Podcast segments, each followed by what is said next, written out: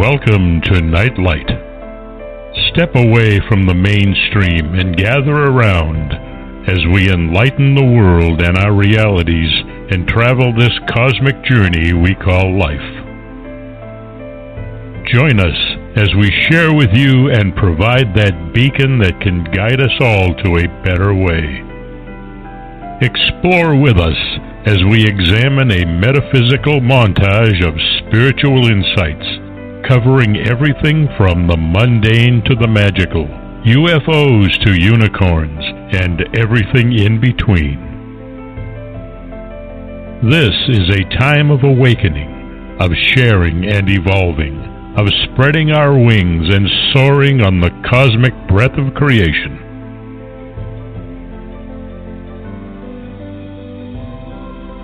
Come and join with other light-minded spirits as we weave our lights together to seek understanding, enlightenment, and with a little luck, some wisdom. This is Nightlight, a reminder that you are never alone.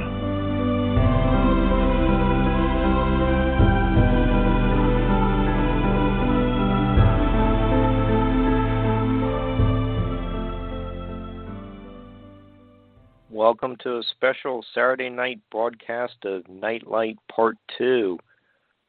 Now, so far this month, Reverend Bill McDonald gave us a seasonal uplifting story and his metaphysical observations from his travels throughout India. Michael Falzarana gave us the sounds of a Grateful Dead Christmas last week. Tonight we'll be looking at how the ancients held ceremonies at the same time of the year, long before the sudden appearance of steel monoliths. Dennis Stone, owner of America's Stonehenge, is our guest to give us updates about his property and new insights into America's ancient ceremonial landscape. You can learn more about this enigmatic archaeological site by going to StonehengUSA.com. Hi, Dennis. How are you? Well, good evening, Mark. Doing pretty well. I'm excited to be on your show tonight. Glad you're here. Now let's start off with, we're getting pretty close to the winter solstice, which is this Monday.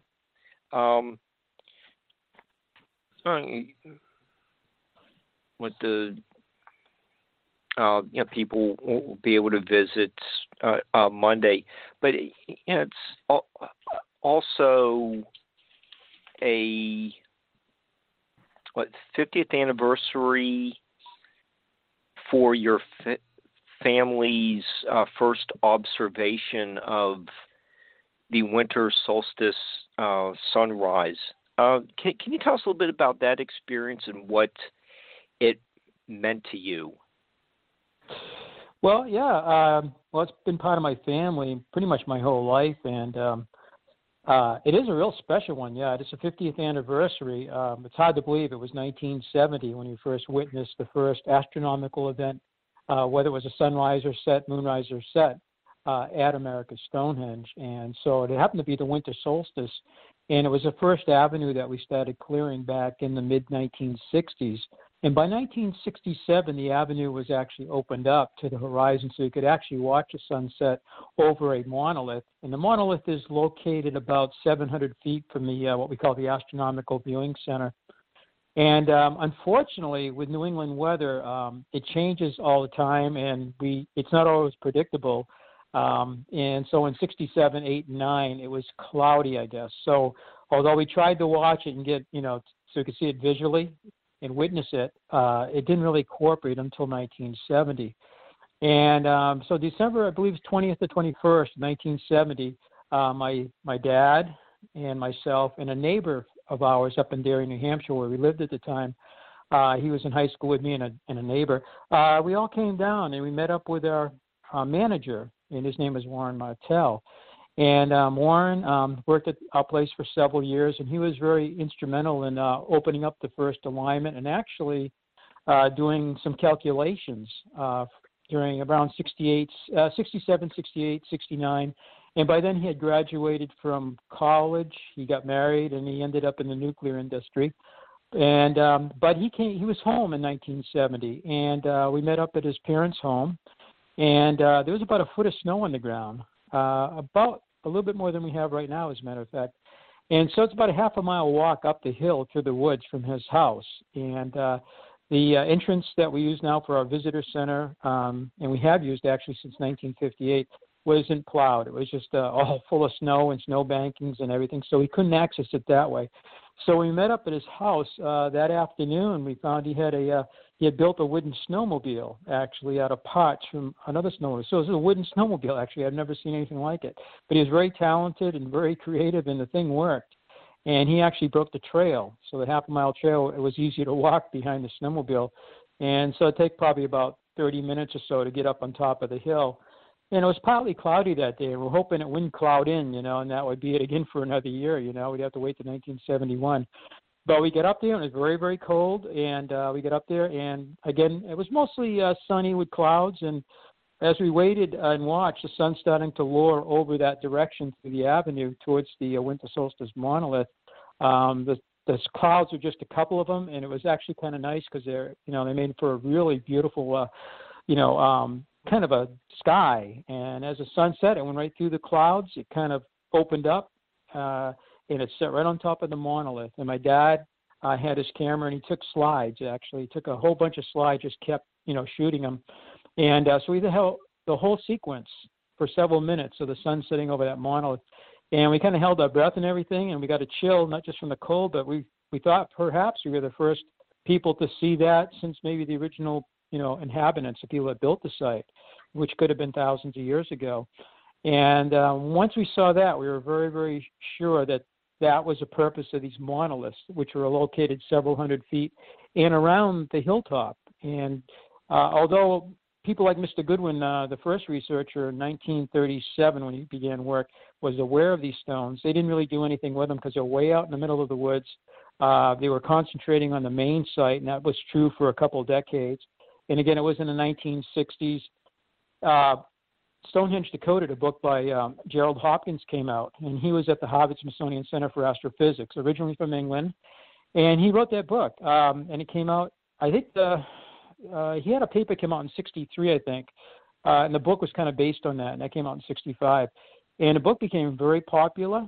CBS TV actually picked up on that and made a documentary that year in 1960 called The Mystery of Stonehenge, I believe. I've seen it twice. I have seen the show twice, once live, and then we saw it at a library back in the 1970s when it was about 10 years old. And so researchers like my dad and a group called the New England Antiquities Research Association got very, very interested because of that book and the CBS special that perhaps these stones out there had a meaning and maybe they were aligned with the sun, moon, and stars. And so 55 years ago is when we actually began the research, and this coming solstice we'll be celebrating the 50th anniversary, and it so happens it's a grand conjunction everybody's talking about, so it's kind of a really cool one too on top of that. Yeah, so I mean it's kind of neat. It's a big anniversary. I wish we had all the original people that worked on that still here with us, to be with us, and I guess in a way they will be in spirit. But we're hoping that the weather is good. I think the morning looks cloudy. And so, but the afternoon looks like the sun will start popping out, so we can only hope it's as nice as it was in 1970. And I can't believe it's been 50 years. That's a half a century. It seems like it may be, 10 or 20 years ago we did that, not a half a century ago. So we're all excited about it.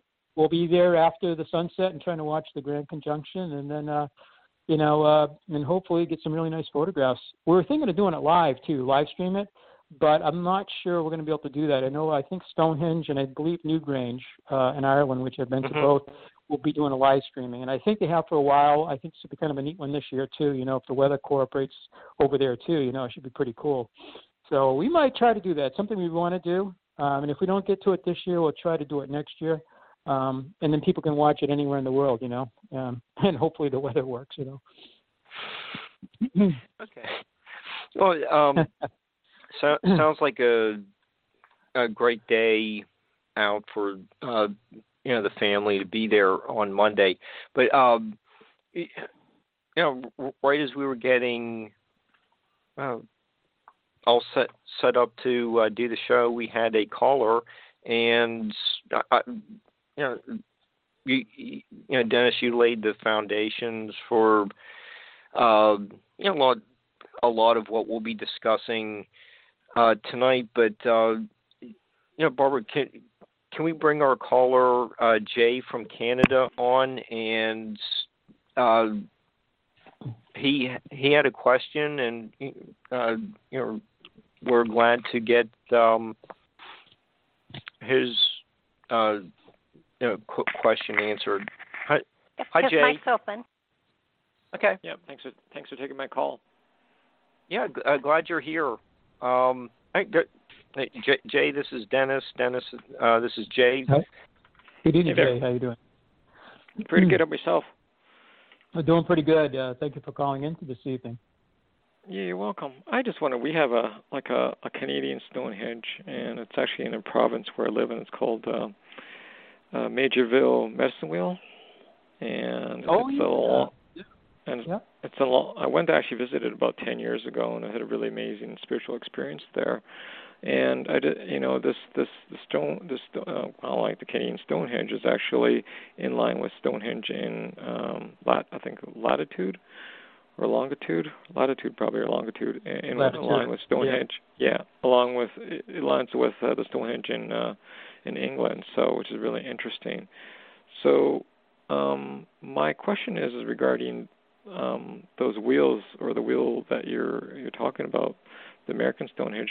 Was there kind of like these? Did it foresee some events like what's happening on Monday to happen? Did you see that show up?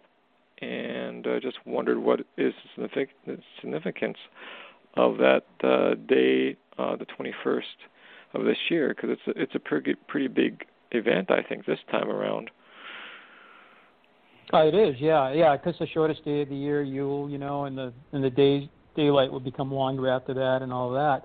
Yeah, it's a big event here. Summer solstice, as far as people coming, is, you know, the weather's warmer and everything, and that's a big one too. 6 months later, I have been to the Bighorn Medicine Wheel out in Sheridan, Wyoming, and I believe there's a couple in Saskatchewan, I believe, maybe a dozen, or that's probably an old number. They may have found more since then, but I know there are a number of them. They're pretty amazing. Like the one in Sheridan has 28 spokes, 28 days of the, you know, the month, and it has, I think, cairns with 3 different star alignments, and I think it was about 10,000-foot elevation, so it's more of a summer solstice place, and by spring and fall, or it became, you know, snow's up there, you know, most of the year, so it's more of a summer activity, and I think it was a crossing of a migratory crossing of animals, too, there.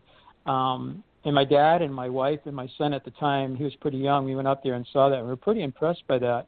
And I was aware of some of the ones up in Canada. I've been up into Calgary and Edmonton and over towards British Columbia, but we didn't get the opportunity to visit any of the medicine wheels up there. I've seen a few photographs of them, and they're pretty amazing. Most Americans, you know, don't know about these things, and they are pretty amazing. But ours has the 51 alignments with the sun, the moon, and stars. We surveyed the site from 1973 to 1977 by a professional survey team. It was Beverly Pearson and Associates. He was the president, I believe, of the New England Surveyors Association at the time. His son, Charlie, just retired from survey, so it's a, you know, family thing, you know. And that information was sent to the Harvard Smithsonian Center in 77. We got the results back in 78, and they said the alignments would work about 1800 BC, plus or minus so many years. But the 4 quarter days, summer, winter, spring, and fall, and then we have the cross quarter days, and then we have the 18.5-year lunar cycles. And I know the Sheridan medicine wheel actually has helical star rising. So you'd see the star on a certain day of the year, and it forecasts the summer solstice coming. Those are pretty cool. We have 24 star alignments, and that's one of the surprises in 1978 from that report. We did know we had a true north alignment with Polaris 4,000 years ago due to precession. It was a star called Thuban in the constellation of Draco. But, you know, we had a gentleman from Penn State University. He was a doctor of archaeoastronomy. He joined us in 97. Unfortunately, he died suddenly in 2001, just a couple of years after retirement, which is, you know, for us, it was really sad to lose a friend like that, plus the research. But he actually worked on those 23, well, there's 24 star alignments. We knew about one, so he worked on the other 23 alignments, you know, with the different stars, including Sirius, Aldebaran, and Rigel. And we're still doing that work today. So, but that's basically what our site is, you know, and I would love to get up into your area and see some of the medicine wheels up there. All I've seen is a few photographs of them. Yeah, I got lots of photographs of it, and it was really quite a spiritual experience there. So, definitely, yeah. So, what about the significance of this? Maybe I'm just stealing your thunder, but is there really a significance to this solstice that's coming up? Well, it's our 50th anniversary for one thing. You know, as I don't know if you heard the show earlier. We started opening up the avenues in the mid-'60s, and by 1967, that particular alignment was cleared, so you could actually watch the sun set on the horizon. We had to clear out about 800 feet of trees. And in 1970 was the first year that the weather cooperated. So, you know, this is going to be our 50th anniversary, and then you had the grand conjunction of Saturn and Jupiter right after that in the evening, so people will be watching that too. It'll look pretty neat, you know.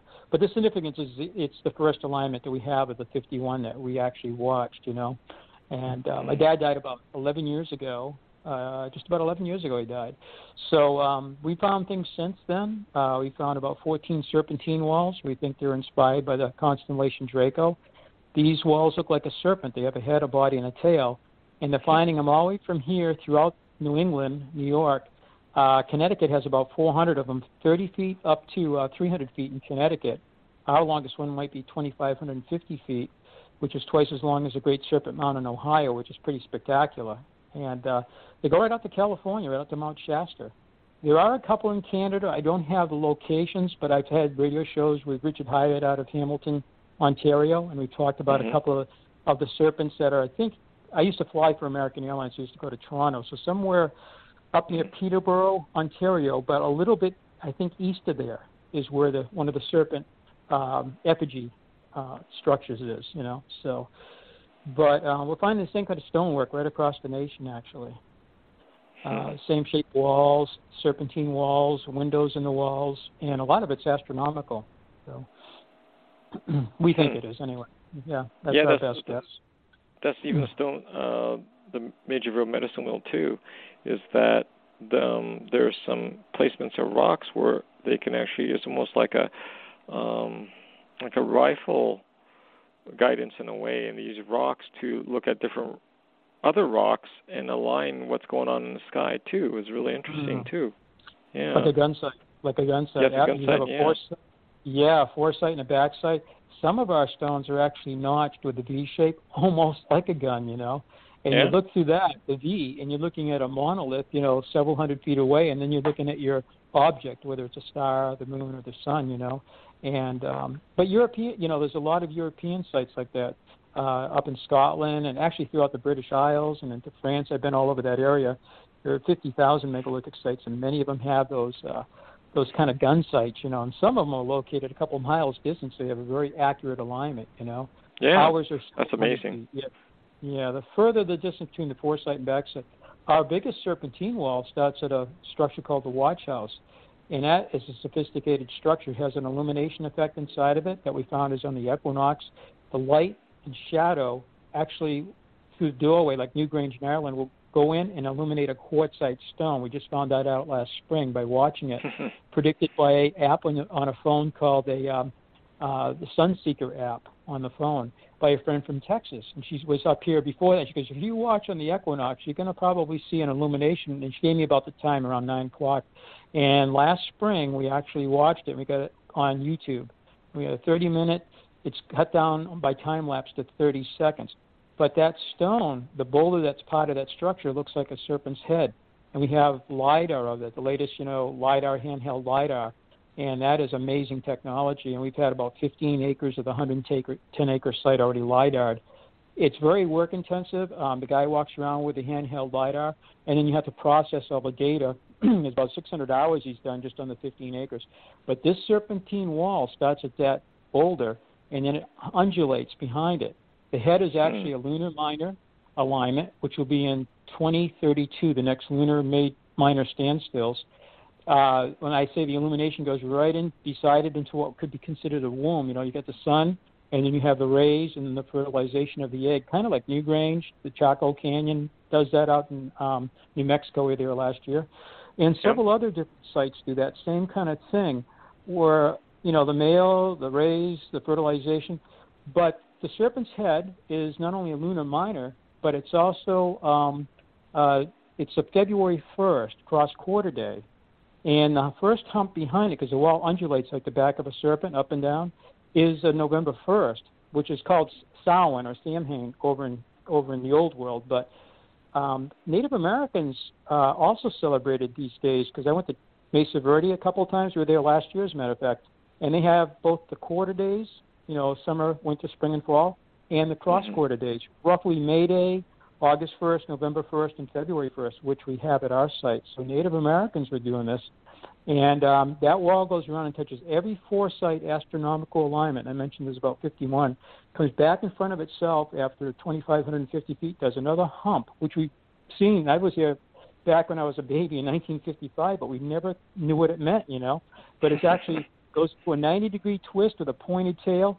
And I don't know if Mark has that image of that LiDAR of that head, but you look at it and I'm like, oh, my God, it's the head of a serpent. It looks like it's biting its tail, perhaps, which is an Ouroboros, you know, which means the circle of life. Ancient Egyptians, ancient Greeks, there's jewelry made with that. There's artwork with that. And so it's an ancient symbol, and but it actually encircles the entire hilltop, and it touches every astronomical alignment. And then, it, like I said, it undulates in front of it's right by its mouth, and then it looks like it's biting its tail. And then it does a pointed tail. So so it's kind of a, you know, it's, we just discovered all that in the last 4 years as far as the serpentine wells, and I think we have 14 of them. Some are linear, some are rectilinear, and some are curved, you know, beautiful sweeping curves to them, unlike farmer's wall, or what we call agricultural wells in New England, you know, which makes sense. You know, they usually boundaries, field clearings, and stock fences, you know, and they're usually pretty linear with some exceptions. But these walls don't do that. And these walls, a lot of them have windows, beautiful lintel windows. And we're discovering that in Vermont. We're finding that going all the way up to Colorado, these same kind of features. Alabama has them. They call them rattlesnake walls. And, so, it's something more widespread than just our site or the Northeast, you know, right across the nation. Indiana has one that looks like one of our curved ones, shaped like the letter S. And it's in the White River in Mound State Park. I got a picture from 100 years ago. It's right in the middle of the river, this beautiful serpentine snake crossing. Again, it could be Draco, the constellation that inspired these people. But, you know, since we can't talk to them, we can only speculate, I think, you know. Is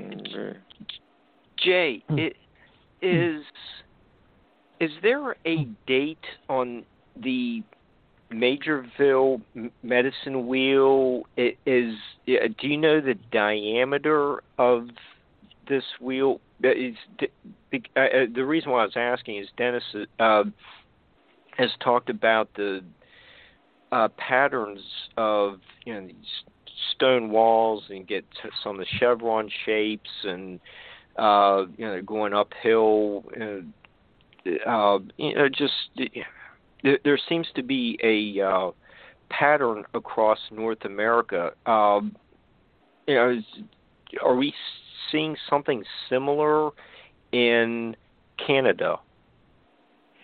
I'm not sure. The serpentine ones is that I don't. Yeah, I've been to 3 wells, and they're all pattern, like mound. And they're in isolation. So the diameter of the mound, the main mound,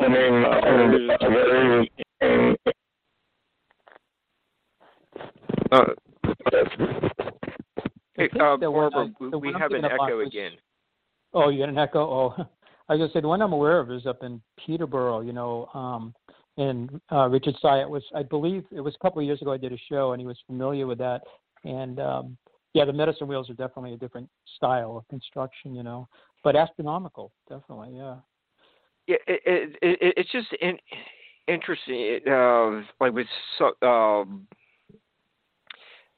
the same diameters, like the Newark Earthworks, was it like 1,054 feet or something like that, and you get like the same diameter circle in Chillicothe.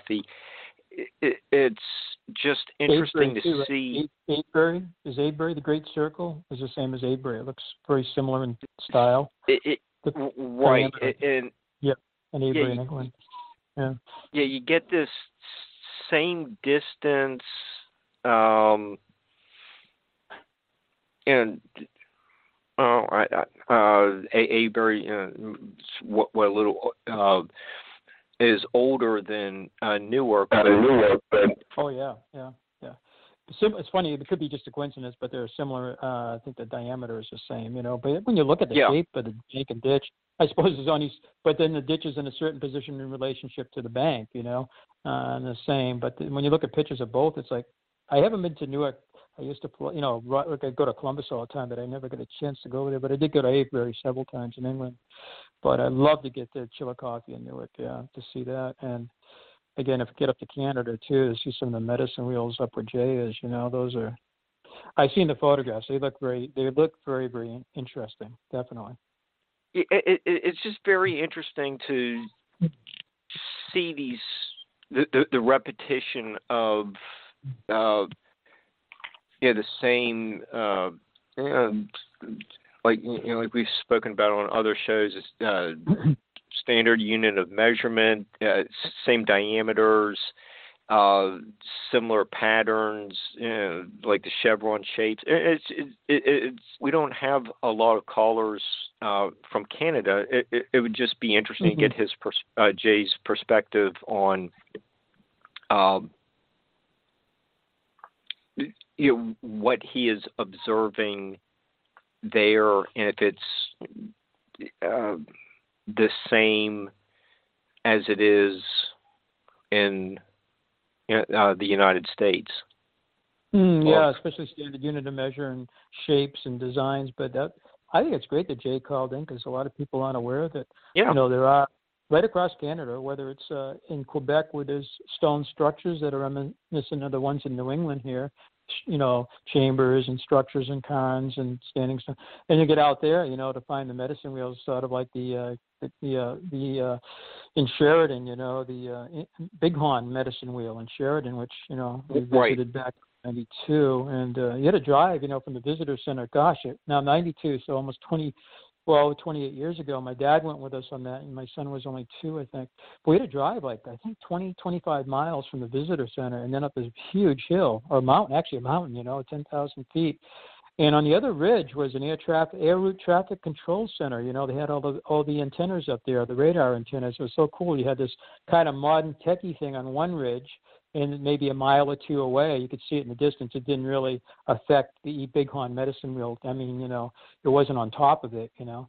And then you've got the Indian Medicine Wheel, which is, you know, I guess would be in that case, you know, Stone Age for the Native Americans. And it was so cool to see both of these, you know, built by man, but different things in different time periods, you know. But it was really, and it's high, like Jay said, it's on a, they're usually up high, I think, and so high that that's only a summer solstice place, you know. In the spring, winter, and fall, you were probably out of there, you know, even if the climate has changed a little bit since it was built, you know, it's still probably a pretty cold place, except for 2 or 3 months a year. So. Okay. And since you were, you know, we started the show talking about you know, the first alignment that you know, your family saw 50 years ago. You know, you do have the forestry project resuming next week. Can you tell us a little bit more about the goal of this project, how it's a little different from what your family was doing 50 years ago? How's this Benny balancing taking care of the woods as well as historic preservation? Yeah, there's a couple of different levels to that, too. You want to thin out the forest, make it healthy. We have talked to, University of New Hampshire Forest Extension people have been up. One particular gentleman's been up a number of times. He retired, and then we got another gentleman. And we began discussing actually thinning the forest, also opening up more of the astronomical alignments. That's never been, complete, actually. Fire management, have roads that we can have fire equipment on. 10 years ago, this last spring, we had 15 acres go up on us, and it almost got out of control. So we want to be able to fight a fire in that case, remove a lot of the fuel, the dead stuff. I go up there and take firewood out of the hill. 110 acres, though, I don't have that many lifetimes.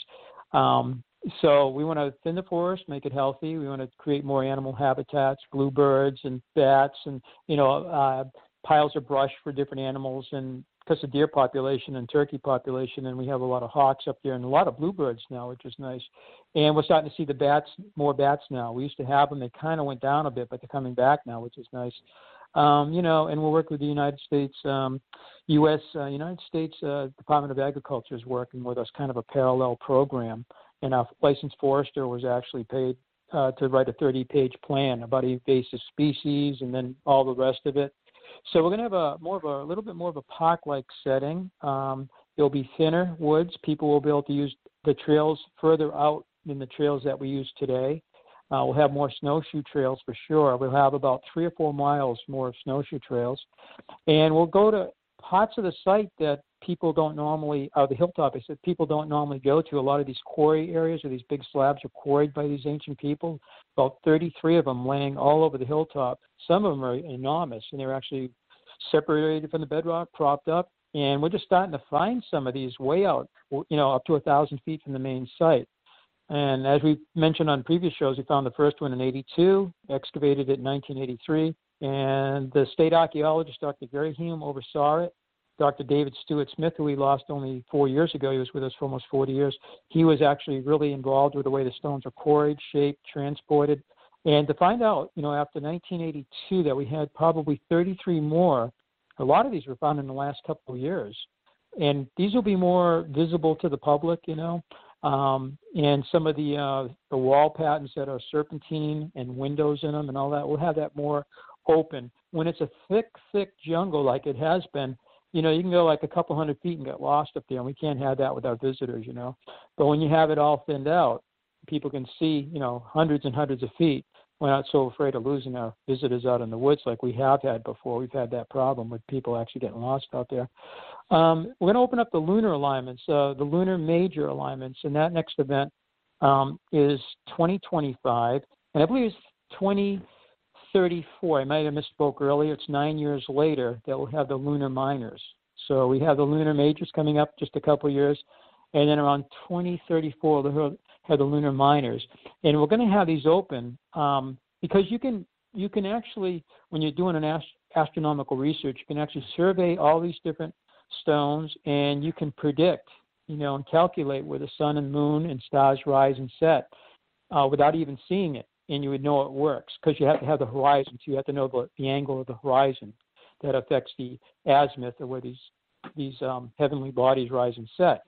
But empirically to watch it, like we did in 1970, to actually witness it with your eyes is really a big deal, So you want to have both the calculations and all the survey work, but you want to be able to go out there and witness it. So 2025, we'll be able to go out there, hopefully if the weather's good, and watch the lunar major standstills north and south, which will be, we'll open it up to the public. It should look pretty cool.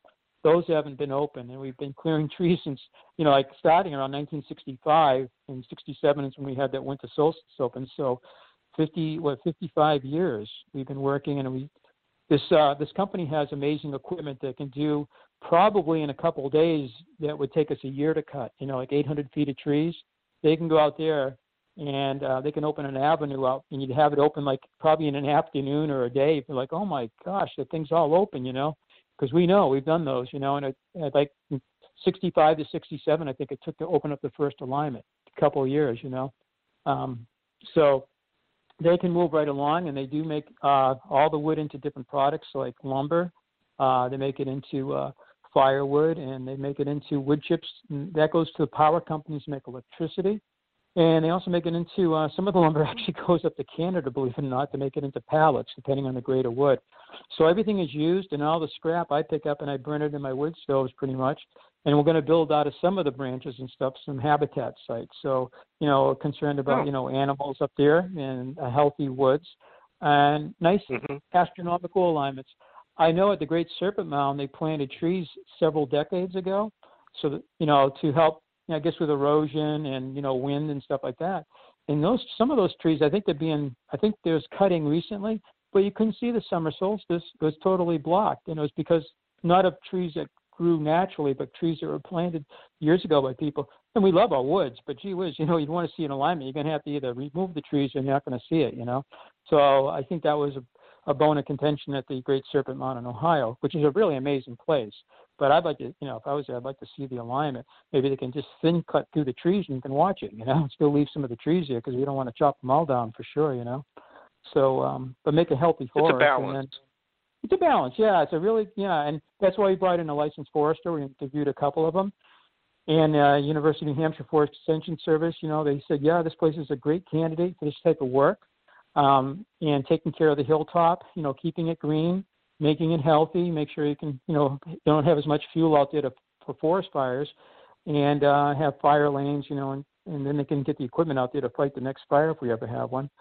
But it is a balance, yeah. We don't want to level the hill. 4,000 years ago, the hilltop, we believe, from all the shovel test pit study we've been doing, and we had the president of New Hampshire Archaeological Society with us doing a lot of that during the 90s, and she just retired this fall after all these years.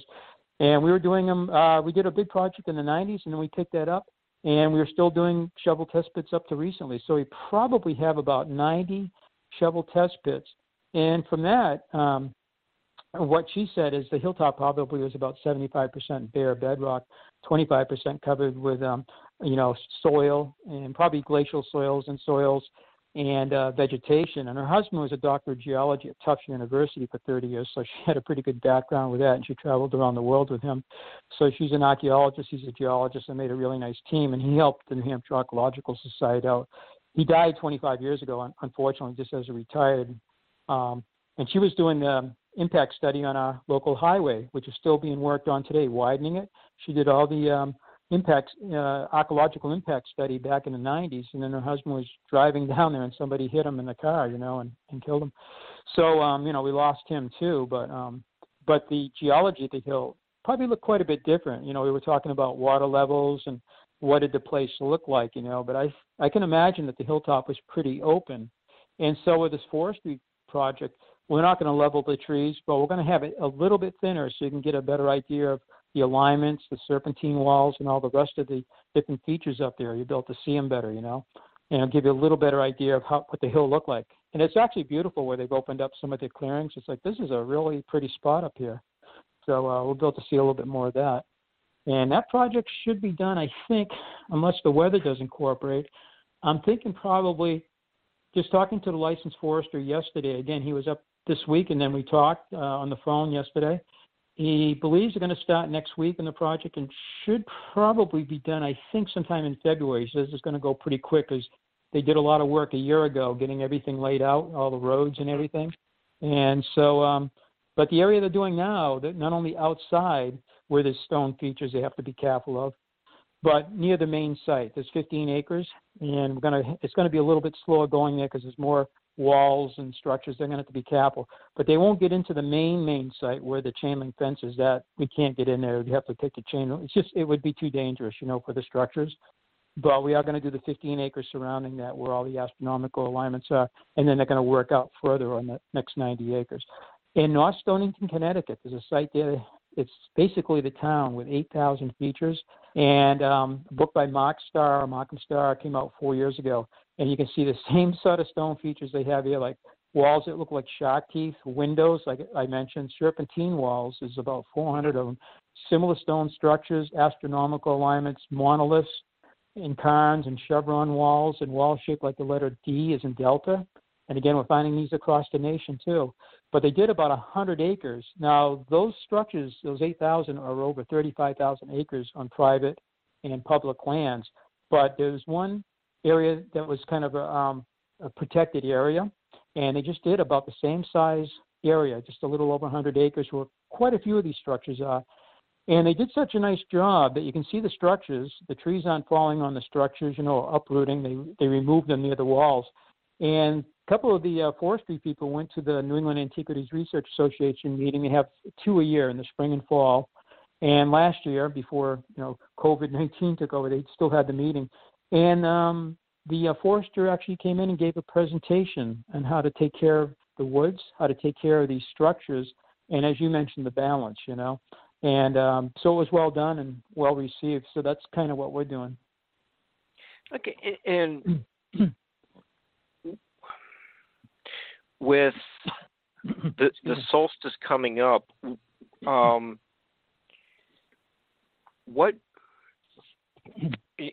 also going to get this grand conjunction. What is celestial phenomenon? Is that basically kind of like almost like what some people have hypothesized that it's almost like this? That was the Star of Bethlehem. Yeah, right. The star in the east. Yeah, possibly. You know, I guess the last one's there's. You know, the next one I think is in about 60 years, right? In 60 years we had it. 2080. I think there's another one. I probably won't be around for that. I don't know. But, yeah, it was 1,800 years ago. And then there's, I guess because the orbital planes of Jupiter and Saturn, if they were both aligned on the same plane, you'd have this quite frequently, you know, but they're tilted, you know. So it's it doesn't happen that often, you know. They do, there is a conjunction with them, but the one's above the other and, you know, they're separated. But now I think they're going to be about 6 minutes or 1/10 of a degree roughly. Apart, so with the naked eye, they almost look like it's one object. You know, I think a set of good eyes, somebody with good eyes or binoculars, you're built to separate them. You know, but it's going to be pretty bright. You know, and being on the winter solstice is so cool too. I mean, you can start to see it now anyway, a few days before and after. You know, but I guess right on the winter solstice, it's going to be, you know, at its maximum, you know, alignment, which is really, you know, it's really pretty amazing, you know, and for us to have our 50th anniversary, it's like, that's pretty cool, you know, to have that and our 50th anniversary, you know, and, you know, I don't know, it'll be hundreds of years before that probably happens again, you know, on that particular date. So, yeah, I'm pretty excited about that. I just hope the New England weather cooperates, you know, if it's cloudy, it's like, whoopie, it's out there, you know, but, you know, you can't see it. It just sounds like, just for as horrible as 2020 has been, at least there's something unique and good happening at the end. Maybe, you know, just hopefully usher in a much better year. I think that's right, Mike. Yeah, it's been kind of a really rough year for everybody, you know, and a lot of people lost their loved ones, and, you know, a lot of people not traveling, doing my own. We only went to Florida before it all began once, you know, and that's about it for the year.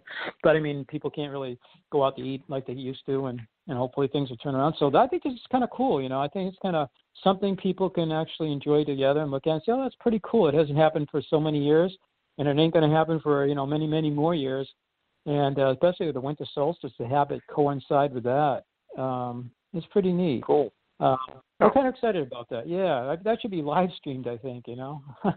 So and my daughter-in-law up there, she's good with technology. See if maybe she can.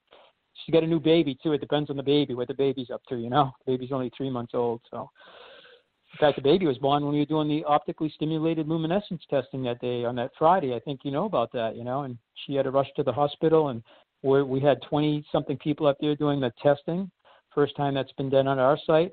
And, you know, we're so excited about that. Next thing we know, I'm being told that my daughter-in-law is off to the hospital in an emergency. The baby's going to be, you know, the baby may be coming, and it's 5 weeks early. So and that was on 9/11 of all days, too, you know. So another one of those things, you know, it's certainly a memorable day. And I flew for American, you know, and everything. So that day's always for everybody. It's kind of a very sensitive, you know, time. And then to have all these people up here doing the testing. And then my granddaughter was born that day. And I didn't really I think she was born around 4:30. I didn't find out till like 5 o'clock or later, because it was so crazy that day with all the people at our place doing the testing and everything. But those results, we might have mentioned that on this, mentioned this before in the show, but the results, I think, will be probably around 9 months. I might get surprised. Maybe it will be earlier. But roughly 9 months from now, we'll get the results of the 4 cores that were taken, one of them at the watch house we mentioned earlier. And then the other ones were up on the Oracle Chamber in the main site. And also 4 other sites in New England were tested. In Connecticut, I think, in Massachusetts. At the time, I remembered where they were, but I forget now. But that might be kind of interesting, because we know in Pennsylvania 2 years ago, a separate project was done on a terraced land that they believe was man-made, and also a structure. And I haven't been there. I've been to Pennsylvania, but I've never been to that particular site, unless I was a kid. I'm not even sure if people knew about it back then, because in 1969, we all went down there and flew in Northeast Airlines and spent Thanksgiving and riding around and seeing a lot of stuff down in the New Jersey, Pennsylvania area. And we saw quite a few different things, but they did optically stimulated luminescence. So they took about 2 years to get the results back. I guess it's getting better now. And the structure is not, according to the last I heard, it's certainly not colonial or post-colonial, as many, some skeptics think, or mainstream. To date, if it's accurate, the big thing is if it's accurate and it's done correctly, it dated, what I heard was, and I read, was 450 BC. So it wasn't a colonial, post-colonial. It was pre-colonial and pre-Columbian and pre-Christian time period, 450. And I want to find out more about that, because that's interesting, you know. I mean, that's one of these sites we talk about, you know. So that was more of an Edina era site?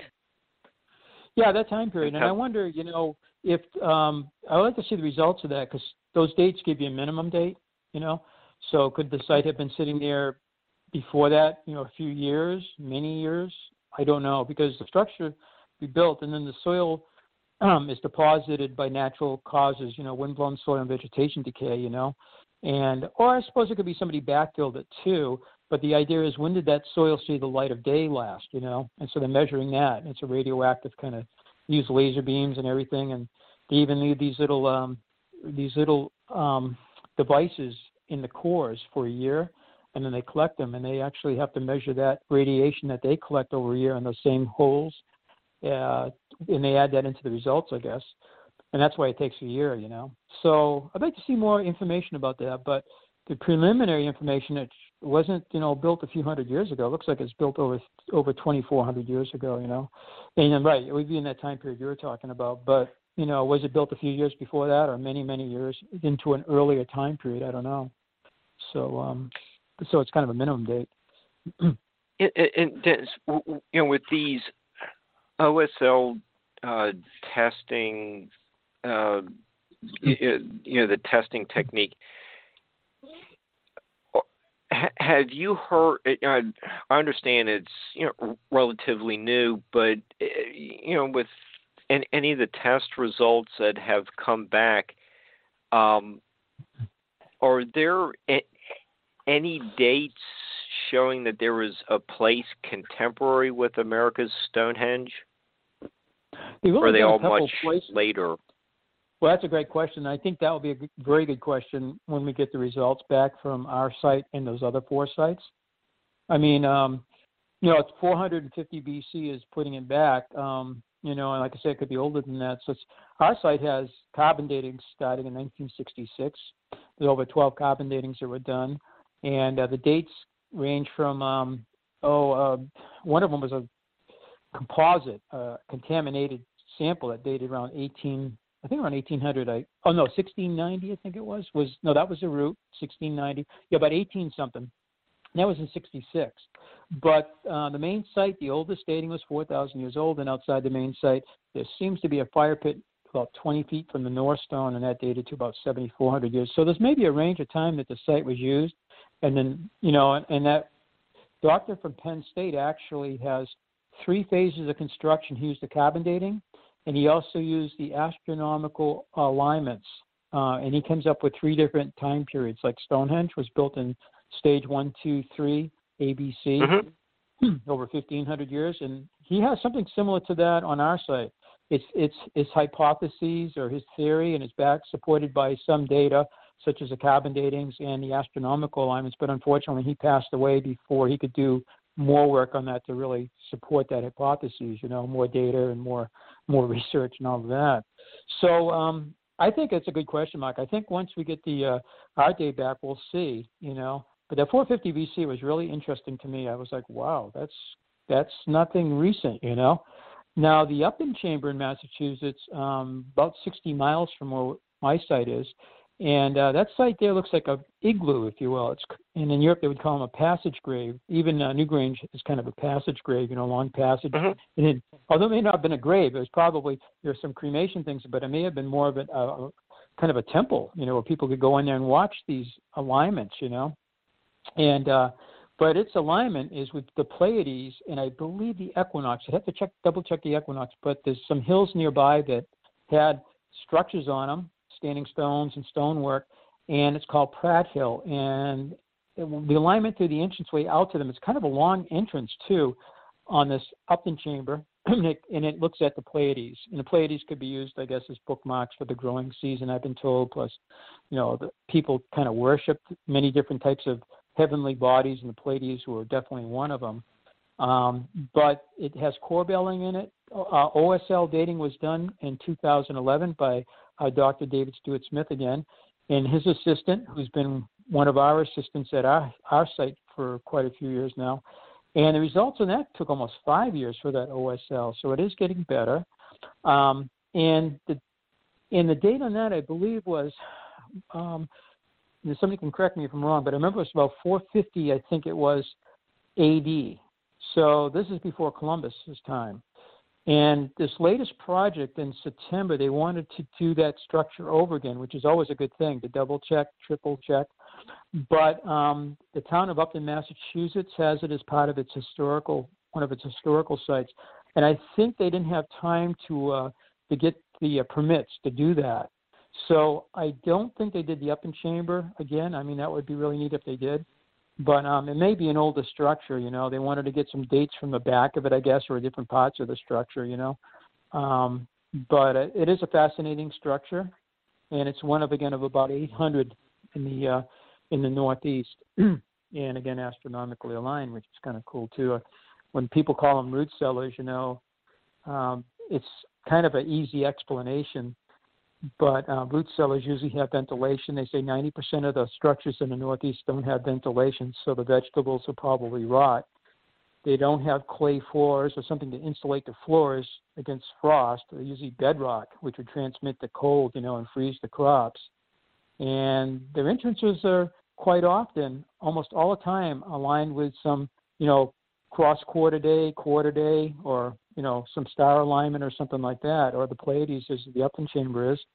And the dry stone construction, they do have corbelling in some of the structures, and they have stone roofs, no cement used, and you don't see the drill marks, you know, the modern drill marks.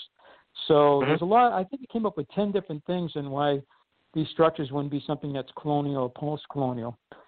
It's possible some farmer did build some of these and we've, you know, misidentified them, but I think the OSL will help too. It's pretty cool, you know. If you can do the OSL, you can't always find charcoal everywhere, but OSL, all you need is dirt. But you need undisturbed dirt. It can't be disturbed by animals or humans or trees uprooting and all of that. And that's one of the fears because it was over $1,000 per sample. So make sure that if you take several cores, that you get cores where the soil hasn't been, you know, messed up by anybody or anything. And that's why we brought in the ground penetration radar on top of the Oracle Chamber when they did that. So we had that data collected. And we also had the LIDAR, which also, it just shows down to the surface. Of course, it can't go below the surface, but the LIDAR really shows the structure. And then you use the ground penetration radar to look beneath the soil, you know, the surface, you know. And with that, if there's any question as to any contamination or, you know, anything like that, they can look at that imaging and they can get more information about it. Yeah, it looks like it's been disturbed or no or whatever, you know. So, I mean, all it takes is like a chipmunk to get in there, a little animal burrowing into the roof, letting light on the dirt, and then this hole gets filled in, and then somebody goes in there years later and takes that core, and maybe the animal did it like, you know, 100 years ago, you know, and it'll say, oh, yeah, that dirt's only 100 years old there. You know, so it doesn't, and all the structure's 100 years old, when actually it's just a contaminated thing. And I think the radar might be able to detect that kind of disturbance. That's one of the things, and it was the first time we used OSL with LIDAR and ground penetration radar, you know, on 9/11 that day. Okay, so with, you know, the ground penetrating radar and doing the OSL, it is, you know, reliable for you know, or any property owner to try to cut down on some of these mistakes that, you know, groundhog, you know, burrowed in there and, you know, the test comes back, yeah, you know, from last week or something like that. Yeah, yeah. If you can afford it, you know, like the testing itself, like it was pretty expensive, and then you bring in the, you know, the radar, you know, and you know, there's a charge for that, of course, and then the LIDAR, you know, but it's all really useful equipment. If you're doing something like that, spending all that money on OSL, it's probably good to use, you know, get a nice LIDAR image. You don't have to, but it really, you know, if you're gonna, I think really important, you get the LIDAR, it really maps everything perfectly, you know, down to about a centimeter, and then you use the ground penetration radar. And what they're going to be doing, the two people that have the two different companies, they're going to blend their imaging together, so we'll have 3D above and below the ground imaging, you know, different parts of our hilltop, and it's the first time they've really done that. And again, and they were doing that back in the spring and in the summer, and then on 9/11, we brought them in again to have them there that day with the other, you know, couple dozen people up there, you know. And to have all that equipment used together, I think, is the very first time. But yeah, so there's questions. You can go back and look at the radar. You know, we really ran it over the Oracle Chamber. We saw some interesting stuff. One thing we didn't know is that the soil on the top of the roof was so deep, and that was discovered not with a radar initially. I went up there with a T probe and a tape measure, and I took the T probe. My dad made it years ago, and I put it into the roof. We had to find a couple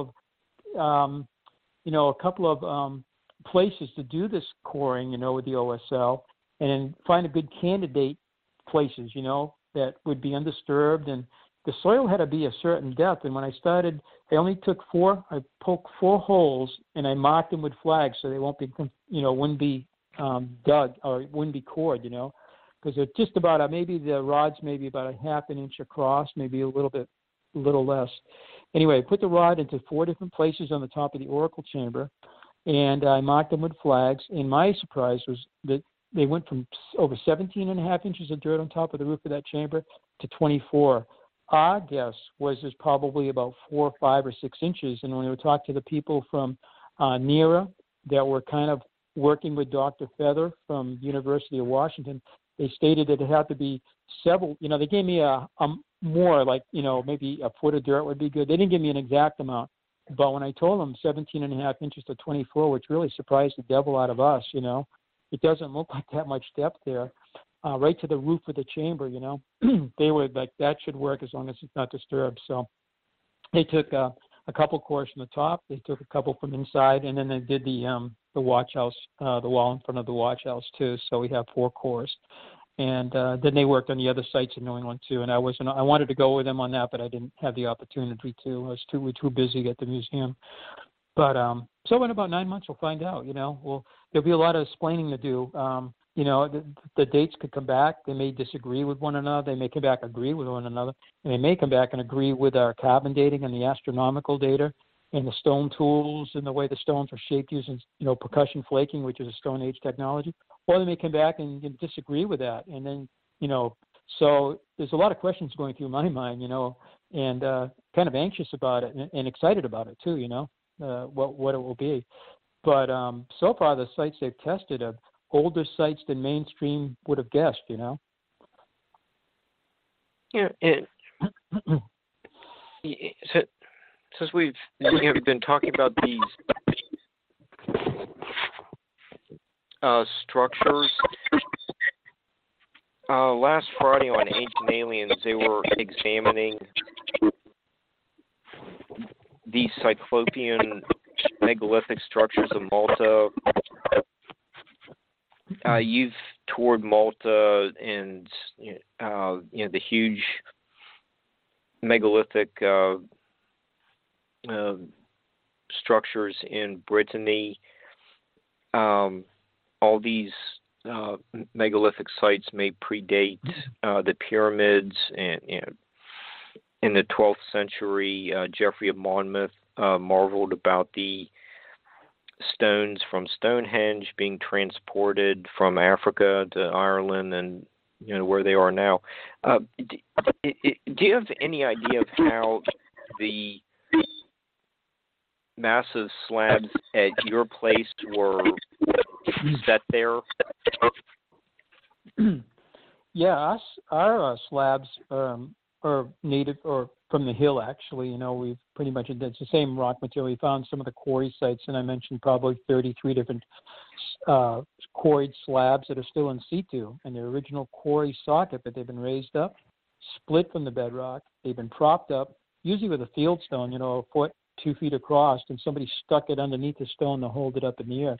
And that gave them an angle to use a hammer stone to start dressing the stone or shaping it with percussion flaking. And that's what David Stewart Smith and Dr. Gary Hume found in 1983, the year after that stone was located, the very first one, that there's all these little stone flakes along the edge of it and buried with several inches of soil. So it had been done a long time ago when the bedrock was bare. These people would walk around and see the hilltop. It was pretty clean of trees, and it was pretty much just bare bedrock. And you could look out there and say, oh, this is a great spot to try to pry up this piece of ledge, Today, if you walk around up there, it's, most of the hilltop is covered with soil and trees and brush, and it'd be without ground penetration radar or digging all the dirt up. You would say, where am I going to find bedrock to pry up? It's all covered with earth. We dig everything up here. But back in the ancient times, it made sense. And so these slabs that are up there, they're propped, they're slowly becoming buried with earth. It makes them a little hard to see, but some of them are 10 feet across, 12 feet across. A few of them are 4 or 5 feet across, and they're slowly being hidden by soil, by the deposit of soil. It's about an inch every 125 years in New England, but on a hill like ours, it's slower because of erosion. But so they didn't move our stones from, great distances. They moved them maybe up to 1,000 feet and up the hill. So if you have a multi-ton slab, it's still a question as how did you move it. And if it was mostly bedrock back then, it's pretty solid surface. And it's not too rough, because there is exposed bedrock up there. A little bit bumpy, but, you could actually take log rollers, It's a matter of, what did they use to pull it with, and they didn't have beast of burden, so it must have been people, with ropes of some kind, and they must have hauled them up the hill that way, and some of them are down on the sides of the hill, and the intention would be to bring them up to the main site where some of the structures, their rocks probably came from the same areas that these stones are still sitting. And in England or in Europe, they call these stones that never made it to the structures. They're still near their quarry. They call them lazy stones, They shouldn't pick on the stones like that. It was the people that didn't move them, but they're still sitting out there. And so it's a matter of log rollers, perhaps, and some sort of ropes. And it's speculation on our part because we can't find the tools. They've rotted, And then when they get them to the main site, when you build the chamber, you build the walls first, and then you either put wooden cribbing inside the structure to stabilize the walls, or you fill them with earth. And then you use an inclined plane next to the structure, perhaps, to bring the stone up and then place it on top. And some of the roof slabs, like the biggest one on the main site today, is about 14 tons, almost 30,000 pounds. It's estimated that. It's 163 pounds per cubic foot. So we can actually take the dimensions and you come up with a weight. And they would move them up and set them on top of the roofs. And once that was done, they could start digging out the dirt or removing the wooden cribbing inside the structure, perhaps. And the weight of the rocks really hold the chambers together. Once you remove the roofs, they fall in by natural causes or people, vandalism or just people wanting these slabs. The walls will start falling down very quickly, just a matter of decades or so, these walls will start crumbling without the weight of the roof. So the roof is what really holds the structures together. And some of them do have the core building, you know, in the corners. The oracle chamber, or the east wing of it, is all core build. You know, it's that inverted staircase kind of, not a true arch, but, you know, that it's kind of cool. And you see that in many ancient European sites, you know, that kind of a core building effect. So, yeah, it's the roof slabs that hold the structures together, probably simple machinery. I know David Stewart Smith, again, he spent a lot of time on how the stones are actually removed from the bedrock. How did you separate it, first off? Maybe working a fissure or crack, but you had to be able to see it. Again, so you go back thousands of years when the hill was pretty bare, you could actually probably spot these places and say, hey, I think we can get that piece of rock out of there, you know. And then once you prop it up, you start hitting it with hammerstone, shaping it like a multi-ton arrowhead, if you will, you know, percussion flaking. And then once you get it dressed in the shape basically you want, it would lighten the load a little bit, and then you start transporting it. You bring it up to the site, and then maybe you make some final, you know, that's why we still have flakes from the 3,000-year-old and 4,000-year-old carbon dating on the north side of the north wall of the chamber in ruins. There's all these little spallings that were found in 1969 and 71 when they found the 3,000- and 4,000-year-old carbon datings. You know, they found the hammer stones, rubbing stones, stone tools. So once a big slab, even if it had been dressed out in the woods, or there wouldn't have been much woods out there, but out on where it came from, and then transported, you still probably have to do some final finish work on it, you know, shaping it a little bit more, you know, to make it fit. And then you find all the little flakes of stone where they were finishing it off. And that's what we found on the main site, you know, plus the tools to do it with, you know. So, yeah, it's still a mystery, you know. How did they move the stones from the Preseli Mountains in Wales down to Stonehenge? Some people think that they either floated them over there in boats, they dragged them over land, or the rivers were frozen. But when they look at, you know, the weather patterns back then, the climatologists say, well, it was a warmer time period 5,000 years ago, so the rivers wouldn't have been frozen enough to bring them up, like the Avon River, you know, the one that goes near Stonehenge. I've been there a few times. It wouldn't have been frozen. You couldn't have, you know, the ice wasn't there, you know, at that time when it was being built. So good idea, but when they look at you know, they can look at pollens and different things, you know, I mean, they can pretty much tell what weather was, you know, as you go back thousands of years. Tree rings and all sorts of different, you know, like I say, they do flotation, they look at pollen samples, and then they look at ice sheets, you know, up in Greenland and stuff like that, and they can get an idea of what was going on in the world. And then during the time of Stonehenge, I think it was warm, so they couldn't have put them on ice. So they're still debating that, and how did those stones get there, you know? It was like 150 miles for the blue stones. And then the Saracens came from about 18 or 19 miles up in Marlborough Downs. That's still a long way when you're pulling a 30-ton stone. You know, you don't have trains and trucks and cranes that we have today anyway. So good questions. I don't know. But and then you get out to the mound builders out west. How the devil did they build those mounds?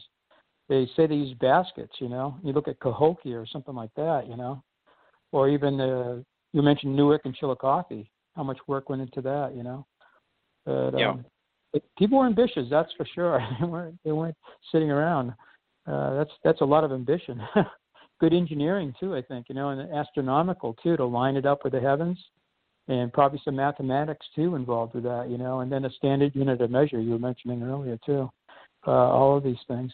And that's why we can use that LIDAR too, you know, to work on a standard unit of measure, you know, is that megalithic yard, or, you know, 83 centimeters, 2.72 feet, that seems to be in South America, also in Mexico, and then in some of the mounds in the southern part of the United States. And we seem to have it here in some of the New England sites. They haven't measured them all, you know. You can use the LIDAR, is wonderful. And then they have a thing called laser scanning. And I think our LIDAR person said, yeah, and they have to set it up on tripods like they did at Machu Picchu, but it's a very time-consuming and very, very expensive piece of equipment. So the rates go way up when you pay somebody to do that. But you can get really, really accurate measurements with that. But the LIDAR, I think, is the next best thing, and it's really good, you know. So we're going to be using that, because on the LIDAR imaging with the computer, Tom Elmore, whose company it is, GeoNav, amazing what he can do, what he showed me he can do with his computer, you know. We can measure down to a centimeter. So I think we're going to be able to work on that and see what we come up with. We already think it's the megalithic yard, you know, by measuring it, even starting in the 1970s. So, but that may be a very good piece of evidence that the site, again, wasn't built by some, you know, shoemaker. Some people say that, you know, the Patty family were there, and they were, but it doesn't look like a farm. It doesn't look like a shoe shop if you just look at the site, and it doesn't look like a cider mill. And when Roscoe Whitney, the MIT engineer, worked on the site back in the 1930s, he measured everything, and he had a plane table. He did cross sections, profile, and plan view, and he mentioned that because I've measured every wall, every niche, and every roof, and everything. He goes, whoever built this either didn't give him a damn about linear measurements or know anything about these, because I looked at the imperial measurements of inches, feet, and yards, and this site does not conform to that. So that was in the 1930s, you know. So I was still working on that 80-something years later. So, yeah, that's one of the, you know, enigmatic aspects of your property is, you know, you're talking about the imperial measurements, megalithic yard, you know, seems like, you know, could have been employed there.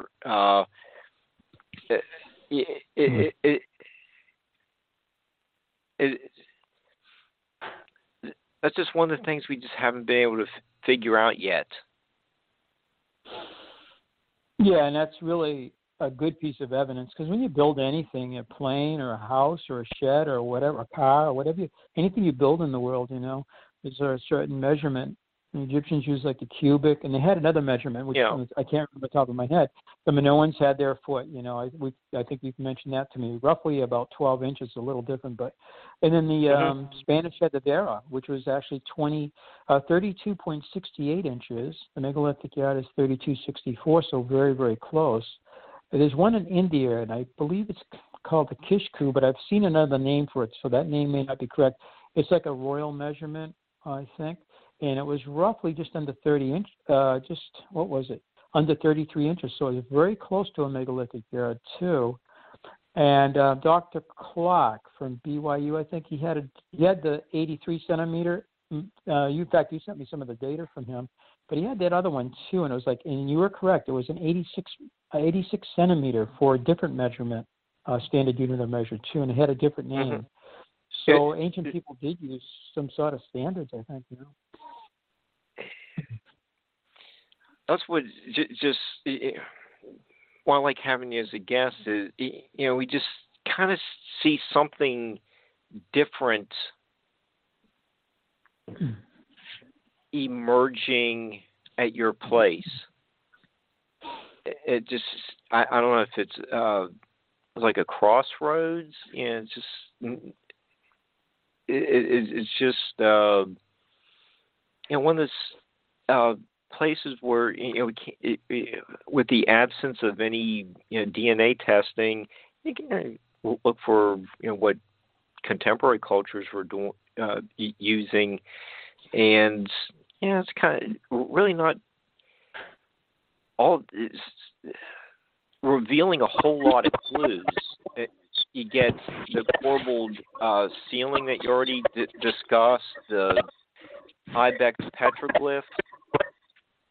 It would just be neat to find definitive proof of, you know, like that megalithic yard, the imperial measurements, something to get a little bit of writing.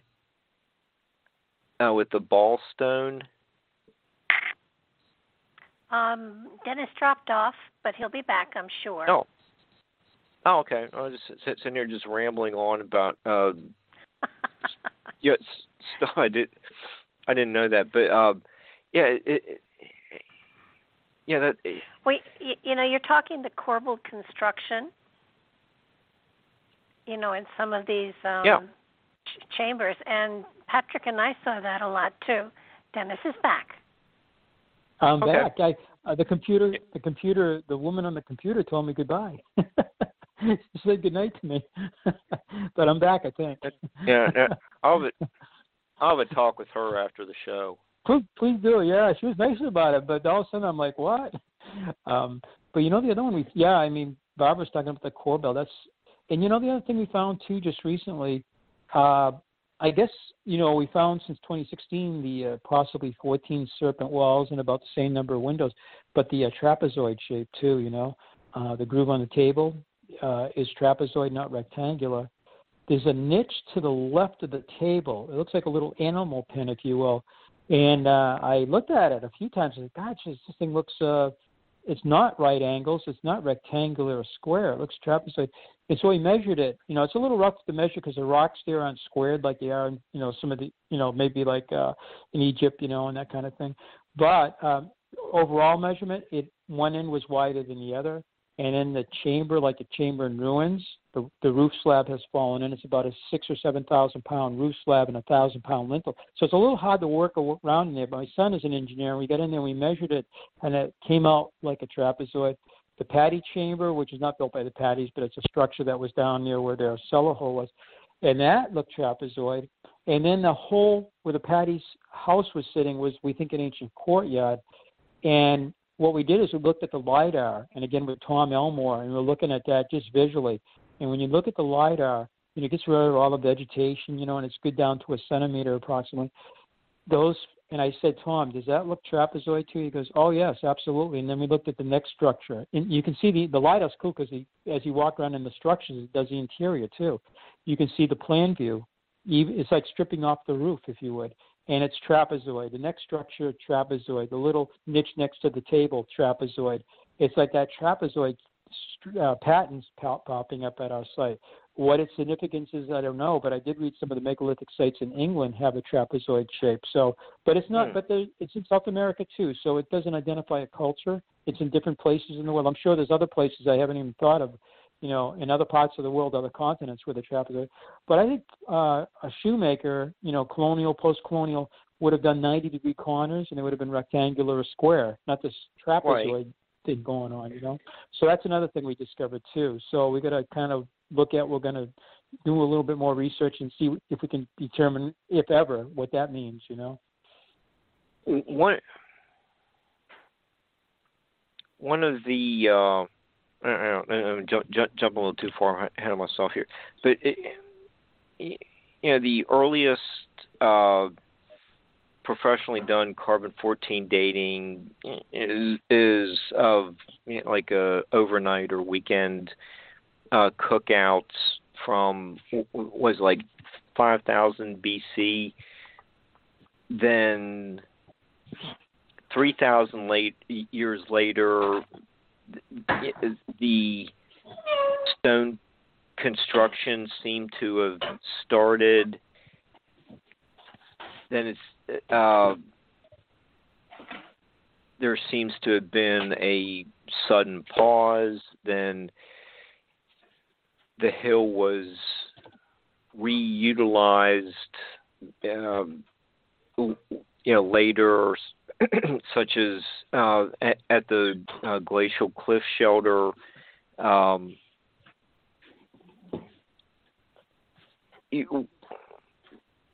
of my interests in this prehistoric study is, you know, why were these archaeological sites suddenly abandoned? You know, you get the Adena using the Kanawha Valley in Charleston for, you know, multiple generations, and all of a sudden, you know, just kind of stop building mounds, and, you know, they basically vacated the area. We have other archaic. You know, what happened at your place with the sudden abandonment? You know, like the like you showed me with the rocks propped under the slabs, and the work wasn't finished. Yeah, when we found more of the big slabs, like, you know, we, like the first one in '82 and. Through the 80s, we found a few of them up there, you know, and again, they're getting kind of hard to see because very slowly they're getting covered with earth and vegetation. But you know, as we found more and more of them, particularly I retired in 2016, we found even more And it's like, wow, there's like 33, I think we got now. It's like, wow, these guys must have had a bigger plan. And if that's so, they weren't done with the site. If they weren't done with the site, what happened to them? You know, they had big plans and then they went away. I think the OSL will help because they did the Oracle Chamber and then we did the wall in front of the Watch House. It might give us a better idea of when the serpent, the big 2,550-foot serpentine wall was built. You know, was it contemporary with the Oracle Chamber, for instance? And the Oracle Chamber, was that built the same time as the rest of the structures in the main site? Was it built at a different time by descendants or ancestors of these people? Was it different people? You know, and if the standard unit of measure changes at our site, you know, like some of the structures conform to that, but then you get another structure that doesn't quite, you know, it's a different, seems like it doesn't fit. Maybe it's a different group of people. So those things might give us a little bit more, you know, information as to, you know, was a site continuously used? Was it used and abandoned and then used again? And I think if, you know, if you have a different measuring system being used there, that would be really interesting, you know, if it does exist. We don't know, of course. And and if the OSL dates are different too, you know, on the serpentine walls, which we think they might be. You know, like some people think the serpentine walls were later, and some people say maybe they were an earlier. I'm thinking maybe later, but just because of their arrangement in relationship to the watch house and relationship to the site. But that could be wrong, you know. I don't have any idea what time period difference there is, but it's like, yeah, it looks like it's old. We do know that maybe the astronomical center was at the at this boulder, which is to the west of the main site, and it's actually one of the four collinear alignments for the mid-year alignment. Some people call it the equinox, but it actually divides the year into quarters or halves. And there's 4 points that are on that west alignment.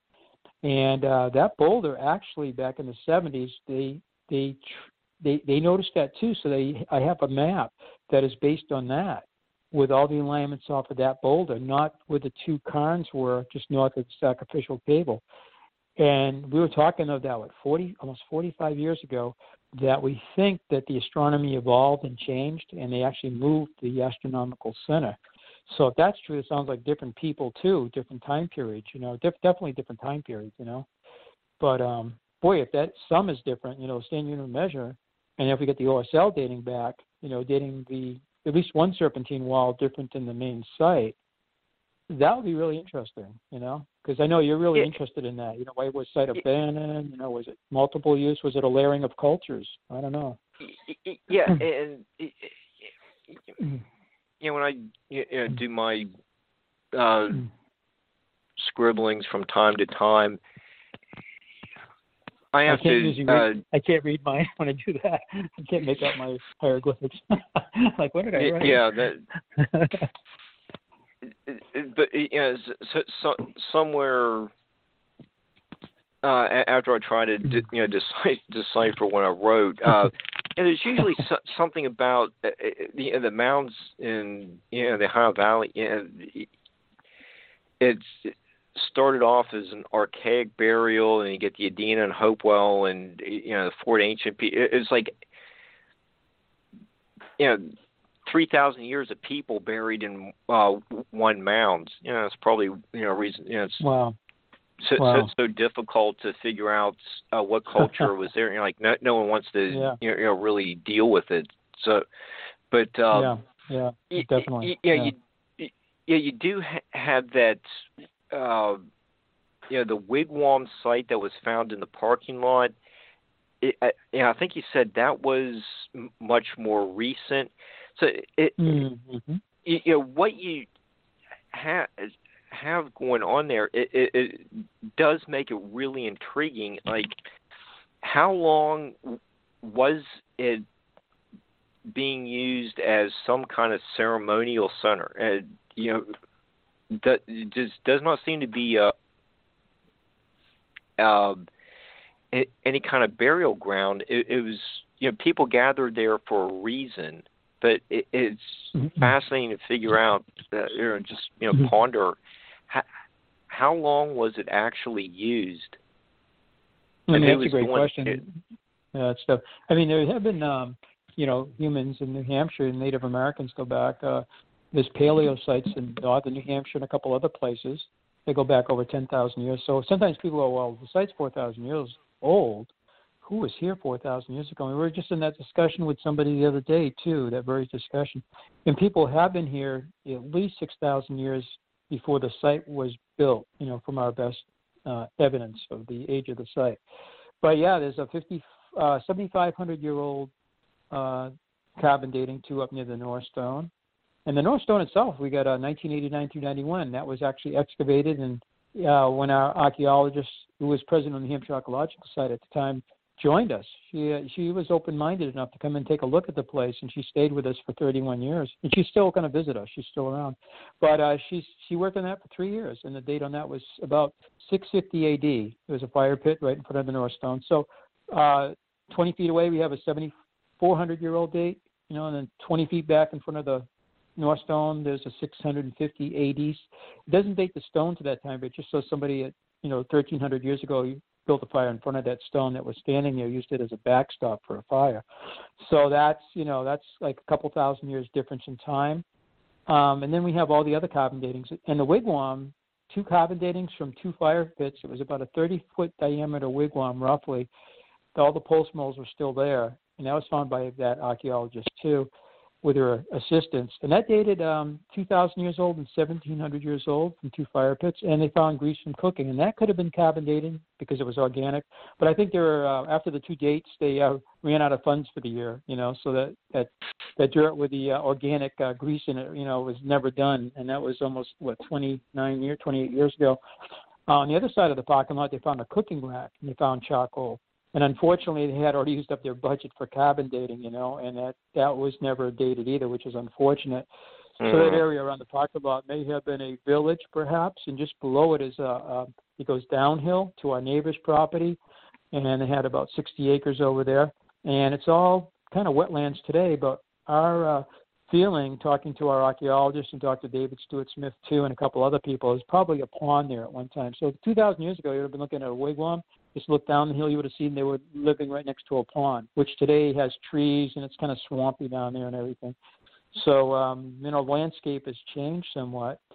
And the glacial cliff shelter on the other side, opposite the wigwam, on the other side of the hill, probably 3/4 of a mile away, we found pottery in the 1950s, and that pottery stylistically dated to Middle Woodland period pottery, roughly 2,000 years old, maybe as early as 2,500 years old. So it dated to about the same time as the wigwam. The thought was maybe that was a summer camp under the glacial cliff, and that overlooks the Spicket River, which is a tributary of the Merrimack River, one of the larger rivers in New England that goes out to the ocean. And the wigwam was a winter camp, you know, and it's a dome kind of a shaped structure, and it would maintain its warmth. And it's sheltered on that side of the hill from the northwesterly winds. The shelter, the glacial cliff shelter, is facing the northwesterly winds coming in from the north and from Canada to stay cool for the summer. So they may have migrated across the hilltop, you know, seasonally, you know, summer and winter. So that's a time period around the time of Christ, roughly, you know, the Common Era. And then we have dates all around that, as you've mentioned, you know. So, I mean, your question's excellent. And maybe with OSL, maybe the standard unit measure, maybe we'll have a little more light shed on that. You know, maybe we'll, you know, we can have a little more precise information, or at least a theory. You know, like, you know, this is a time period this happened, and the serpentine walls came in around this time period. If we had more money and we could do more OSL dating, we would definitely do it along some of those walls, particularly the serpentine walls. You know, and maybe that will happen too. You know, maybe this will generate interest. And hopefully some funding for that, you know, because it all costs money, obviously, to do this.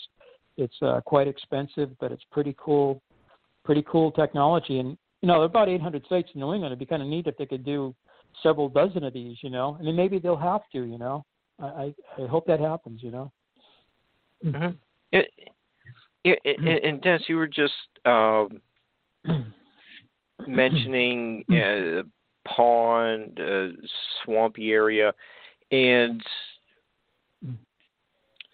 you know, since you've had you know, more time to go through the archives since you've retired, You've been looking at the topographic and contour maps. Those look very interesting, and sounds like some of the swamps were there, thousands of years prior to any of the stone structures being built. But what do these maps tell us about the lay of the land, the elevation, where bodies of water used to be? They could have, the swamps could have been nearly drained by the time the chambers were built, but are we seeing any kind of anthropological pattern of building near a swamp or water or something like that, elevations? Yeah. Generally, these structures, not always, are built on the sides of hills, but not always, And they can be small hills, too. There's one over in Danville, New Hampshire, and it's on like a little mounded hill, but it's built on the side of it, But our hill's fairly big. It's about 360 feet above sea level. And we're just at up in Vermont at, I think it's Calendar One site in Woodstock, and that's built on kind of the side of a hill. It's a very gentle hill, but it is a hill, and it's up, the elevation's pretty high. And there are rivers up in that area, So these structures are always from a river, maybe not next to a river, but not too far from a river, because they may have been used as highways, And also Native American pathways or trails, which are usually based on old deer trails, became footpaths. And then some of the footpaths became where they had wagons during the colonial, post-colonial, and today they're roads and secondary roads and highways. And on the west side of us is the Pawtucket Native American Trail. And on the east side is the Pawtucket's on the west, and the Pentucket is on the east. And those are actually Native American tribes, too, and they were part of the Penacook, which was part of the Abenaki, Wabanaki, Algonquin, I should say, Native Americans. Definitely the Abenaki. Yeah, I think Algonquin means the language group, but they were part of the Native Americans. So we had Native American trails, and we also had the Spicket River on the west side of the hill, where the glacial cliffs is above that, and on the east side, there are brooks, and there's swamps, wetlands, and ponds today, right down to the Merrimack in a town in a city called Haverhill. It's in Massachusetts. And if the land has changed its elevation a little bit, and the valleys have silted in, and the swampy areas have silted in, and were ponds at one time. I've seen that in my hometown of Derry, where we used to be able to. There was right down from my house, about a mile away. It was a pond, and in the last 50 years, it's silted in so badly, probably because of beaver dams and stuff like that, that it turned into like weeds, and it's got just a narrow little channel through it now. They used to be able to boat around the whole thing, and that's only in 50 years. So thousands of years, the earth has been rebounding from the glacial period, and we still have earthquakes in northeastern Massachusetts, pretty active. We talked about the Clinton Newbury Fault line that runs from Newbury, Mass, down near the mouth of the Merrimack River, and it runs south of the Merrimack River down towards Worcester, Mass, which is about an hour west of Boston, and then it goes into Connecticut, right by the North Stonington structures, the 8,000 structures. And so we have our hill is bisected by a very large fault, and it's part of that. It's like one of the branches of the Clinton Newbury Fault. And I've talked to geologists. We just had one here on 9/11 when we were doing the OSL dating. He had a master's in that, and he was also a geophysicist. And I was talking about that crack through the whole hill, and I showed him pictures out by the cliff where it continues. So when the glaciers were here, this area was pushed down probably 1,000 feet during the last glacial maximum with maybe a mile of ice. And they say it was about 317,000 pounds per square foot. 2,200 pounds per inch, square inch of pressure being exerted downward. And so this area may have been pushed down and maybe up to 1,000 feet. Once the glaciers left, that weight was no longer there, and it's been rebounding like a sponge ever since. So a few thousand years ago, this area in the valleys may have not been silted in, number one, and then the elevation of the land may have changed enough to shed the water out of these areas that somebody could have navigated up the Merrimack. Today you can come up to about 5 miles from the bottom of our hill. 4,000 years ago, these maps that you mentioned, I sent you some photographs of a gentleman that was a professor at Harvard University. And he was really, it wasn't his field, but he was very interested in water tables and the topography of this land and how it looked. He did a lot of work on this, and he talked to people from the USGS constantly. I even took a trip up to Pembroke, New Hampshire, where there's the Vermont, New Hampshire, it's the office for the USGS. And, they couldn't give us any precise, for certain years, but they could give us general information. And so it looks like the hilltop was probably, you go back in time, had more and more water around it. Today, where there's wetlands and small ponds and swamps, were actually probably navigable. And it may have been, you might have still had to have a portage coming up here, but the area was, the hilltop looks like it was almost a peninsula as you go back to about 4,000 years ago. And you go back earlier than that, it may have been more of an island, when you go way back towards the end of the glacial period, roughly 12,000 years ago.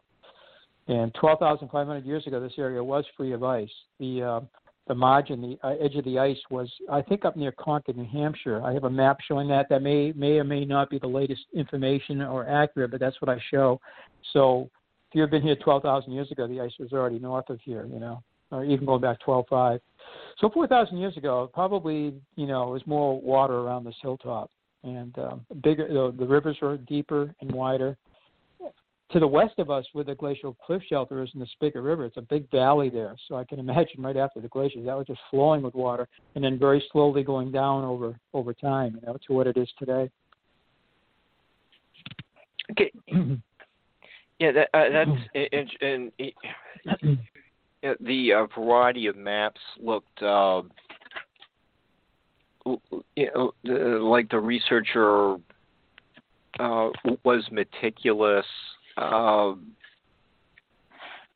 It's just fascinating to see how water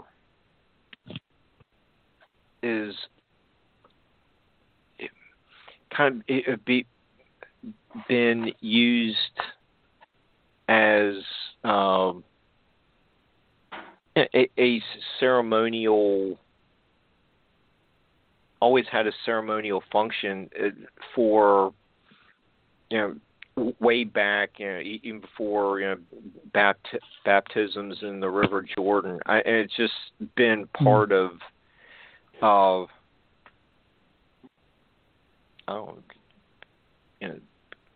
the human created ritual activities. It's really neat, but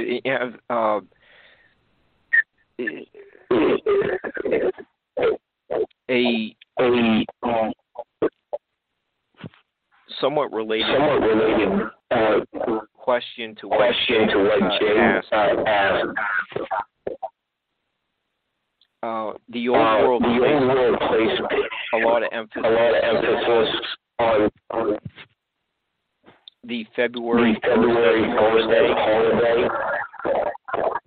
Mm-hmm. Mm-hmm. I'm starting to hear a little bit of feedback, I think, right now. But yeah, the February. Yeah. I think that this tech issue isn't totally worked out yet, but anyhow, yeah, it's been good though for now. Yeah. Yeah, the winter solstice is a pretty significant day in the calendar that the ancients set up at your place. If we maybe look at some. The anthropological evidence could,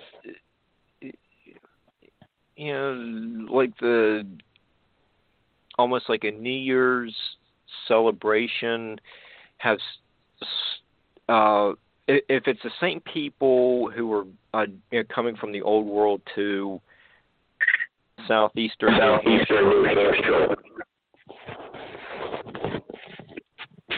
Could this change in the ritual be an example of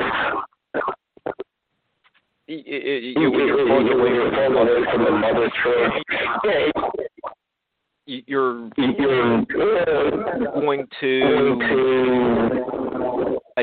make some adaptation to you.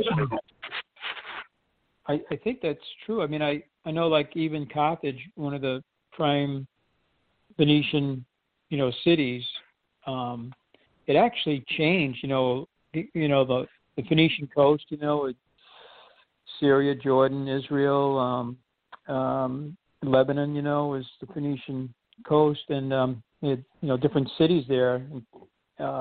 And as they went west and set up 50 trading ports around the Mediterranean, because Carthage became one of the biggest ones. And some of the gods actually, like Ashtadi, changed, like became Tanit, I think, or vice versa. I'm really pretty tired today. We had a lot of stuff going on, but they changed the name of some of the gods, and some of their things changed a little bit in Carthage, from where they came out of Tyre or Beirut or Byblos or any of those cities, Palmyra, wherever the Phoenicians, they came out of that area, they actually changed, So maybe here, too, if they came, Native Americans may have had a big hand in this, too, in this site. We just don't know, or maybe had little.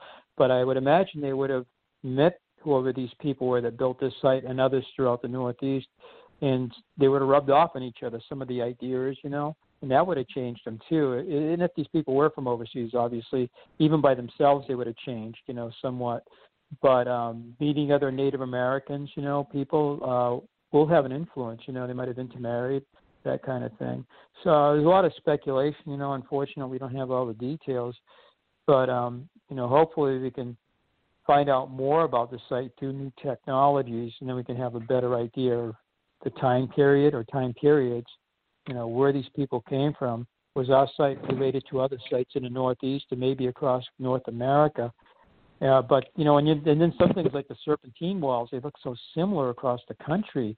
Are these people in contact with one another? Are those serpentine walls contemporary with the ones out here?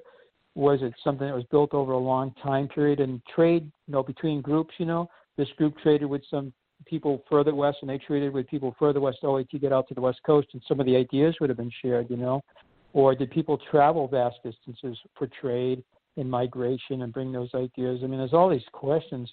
I think the serpentine walls are fascinating because they're just, they're in Alabama, they're in Indiana, they're out in Colorado, and Mount Shasta, a town called Wheat, California, has them. It's in the chevron pattern walls and the walls that go from boulder to boulder zigzagging are there too. We have those here, and they're in Connecticut, and they're elsewhere.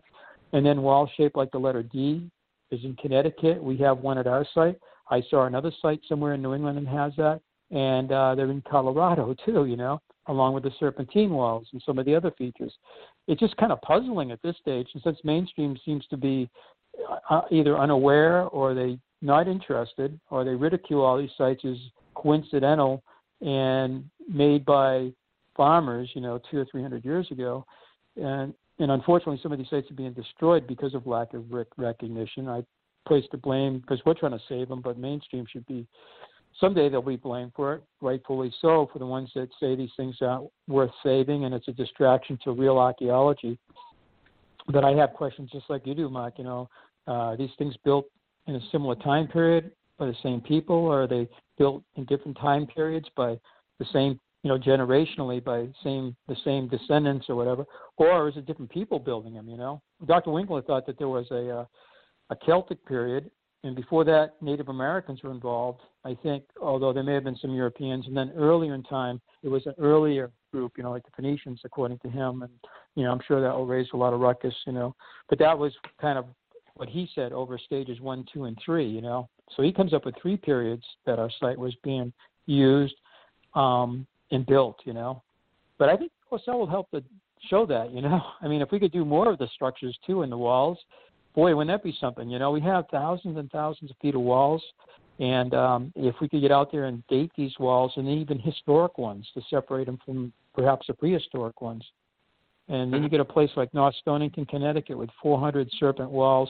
And they're using photogrammetry, too. And I think I might have sent you a couple images of the 3D photogrammetry. And you look at some of the walls and like, yeah, that's unmistakable. That's definitely a serpent. You know, that is a serpent wall. The head, the twisting body, and then the tail, you know. And it's just like, and it's all in 3D. You know, on a computer, you can manipulate it the way you want. You can look underneath it, above it. And you look at it like, that is the craziest looking, you know, thing I've ever seen. It looks just like a snake, you know. It isn't a farmer's wall, so, you know, it's not a mistake. You may want to confuse a stone chamber with a root cellar. You know, you can try to do that. But a serpentine wall would serve no purpose for a farm or a farmer. So. Right. Yeah, you get, I think tonight, you know, the more questions we've asked, you know, we've generated more questions. I think that's actually good. You know, just, you know, yeah, it gives you maybe a new angle to, you know, investigate. But I think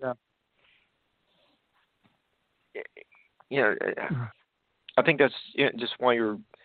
You know, Property was Mystery Hill. Yeah, it's very appropriate. Yeah, and the name of the hill is still Mystery Hill for sure. And it does raise a lot of questions. People that come up, most of our visitors are, you know, open-minded enough to consider that the site may be ancient, you know.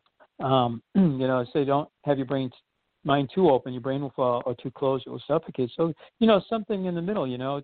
And most people are really respectful. And then once you start to see some of the features up there, like, yeah, this is not a farm. It doesn't look like a farm. It doesn't look like a shoe shop or a shoe factory or a cider press or a cider mill or a soap-making factory, you know, because they blame the table on being a cider press or a limestone for making soap, you know, this 9,000-pound table with the oracle chamber and everything else around it. You start looking at the, you know, trapezoid shapes, the core belling, the carbon dating. You know, and that's the thing that gets me, you know, all these different features that we have, all these pieces of evidence you can actually see, touch, you can measure, you can come up, you know, and these sites around the Northeast and elsewhere are being ignored, you know, and ridiculed to somewhat, not as much as they used to be.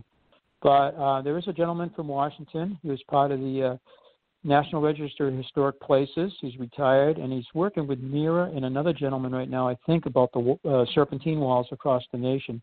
Because what I mentioned about the serpentine walls, you can't confuse them with the farmers, you know, an agriculture wall. And I believe Barbara did a wonderful thing about the New England walls, something like 240,000 miles of walls.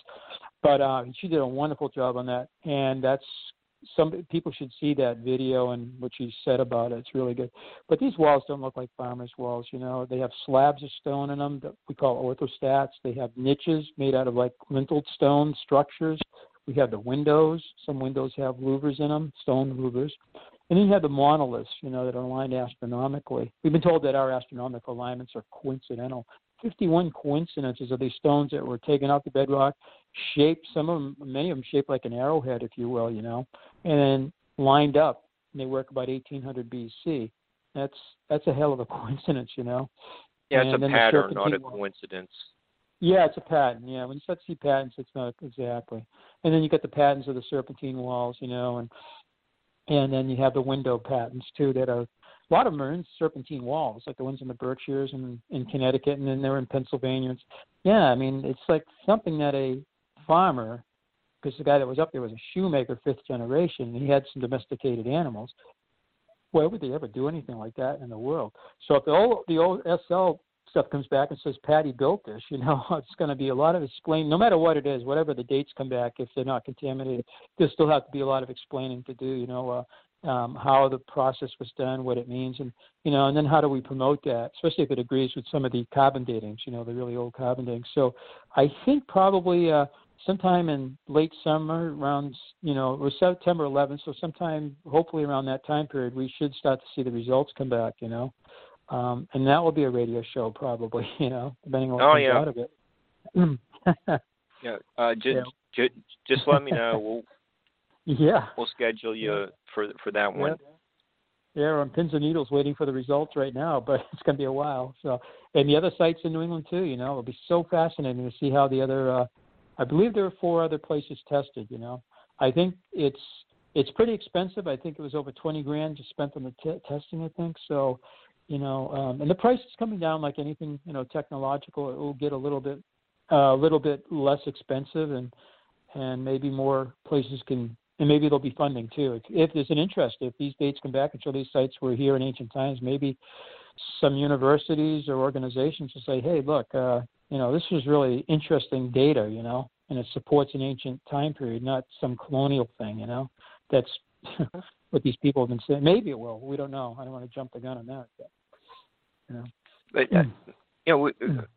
you know, we're down about 8 minutes or so. And, you know, one thing I wanted to address as we wind up the show was, you know, when you were a guest with Jeffrey Wilson a couple of years ago, and he discussed the ceremonial sites in Ohio that were built near the edge of a glacial ice sheet. For example, there's Fort Hill, which is just north of the Serpent Mounds. Many of the Chillicothe necropolises are built on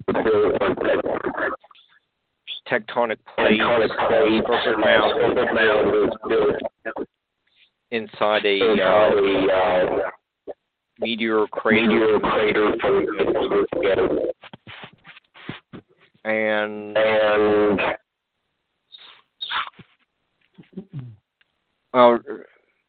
this one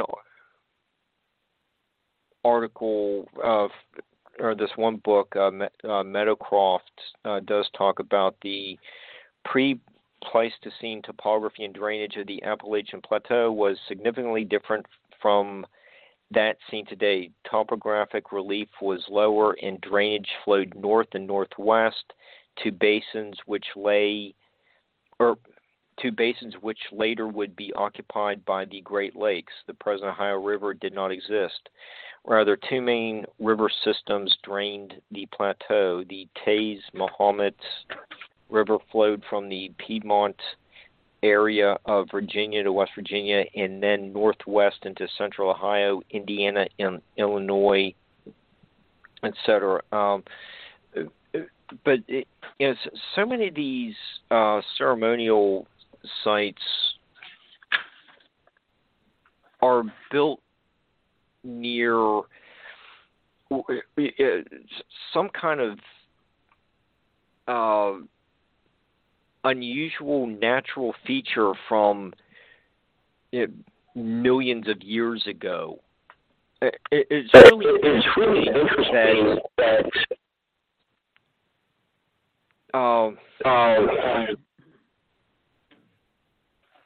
the native peoples and people, you know, coming from Mexico to the place, Poverty Point, and you know, very possibly to your place, they seem to gravitate towards building their ceremonial centers near these natural features. I think we lost that ability for some reason. What are some is like the, you know, the Clinton Newbury Fault line probably a main reason why the hill was chosen as a ceremonial activity versus one hill you know, couple miles down the road. Yeah, I mean, the water bodies go by here. The two ancient Native American trails do, and yeah, the Clinton Newbury, one of the branches comes right through the hill. And I mentioned, I think we talked about some of the about 700 or 800 stone circles that are in Wales going into England, how they're located on or within about a mile and a half of a fault line. And the ones in Scotland number about the same. I've been up there, but I've been to Wales too. But I don't know if they're on fault lines, but it seems like that's true, you know, that these fault lines seem to be something that was attractive to these people. And you're right, they could have chosen another hill around here. And astronomically, however, the hill is 365 feet above sea level. There are a couple of hills around here that are a little bit higher. And they have the, if you look at our survey work that was done in the 70s, you know, and 80s too, they continued it after 77. We did more survey work. But the horizon around here is just a little bit higher, about a half a degree higher because of these hills. And that might be one reason they chose the hill, because astronomically, these hills have notches, you know, where they go up and down. It's kind of like the back of a serpent too. And those little dips in the little peaks were actually chosen to align the alignments with. Oh, they work nicely. And so like the summer solstice sunrise, you know, it has kind of a notched top. You've done a whole story about the notches, you know, and like some of the ones in California. Well, actually, because if you look at the horizon, and we opened that up in, I think, 73, we opened the summer solstice sunrise, and the horizon has that notch, the same shape as a stone. So actually, they shaped the stone to fit the notch. So you look at the stone as a foresight, and then you look in the distance, you'll see the sun rising on the notch, you know, 4 or 5 miles away, and they both fit together. And the sun rises 90 degrees to the slope of the stone and that notch. So they might have chosen a hill because of the astronomy. And I think probably that, you know, that fault line, because that seems to be something that attracted these people. And the hill was, you know, bare. The other hills probably were bare back then too. And this is located right on both sides of water. So that may have been part of the attractions to the site, because like I say, they could have built on the next hill over, Hog Hill or Providence Hill or Spicket Hill or something like that, but they chose this hill. And that's a great question too. But I think it might be because of those reasons astronomically. They had the water and also the fault line. Those other hills may or may not have a fault in them. You know, I'm not aware of any. I haven't heard about that. That would be kind of interesting to find out too, you know, because the fault would have been very easily to see without the soil being on the hilltop. It would have been pretty bare, you know. So those are great questions. And then Jeff has been to our site. So I remember that discussion we talked about the serpentine walls, and where he said, do you think they're earlier or later, you know? Because at the time he visited, we weren't aware of these serpentine walls. And he's at the Great Serpent Mound, you know. So that was something I think he was kind of interested in, you know. Sort of in that way. They are similar to the Great Serpent Mound, except ours are made out of stone and those are made out of earth, although the foundation, I think, is stone at the Great Serpent Mound, if I'm not mistaken, has a stone foundation.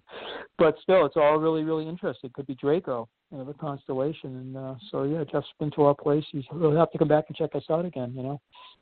Yeah, Jeff's a really good researcher. Okay, Dennis, we're down to just under 2 minutes. Do you want to give out the website and anything about Monday's ceremonies? And then we can wrap up the show. Thank you and Barbara for having me on. Again, I really, really enjoyed it. And thank the audience for listening. And, so we have a website. It's StonenhengeUSA.com.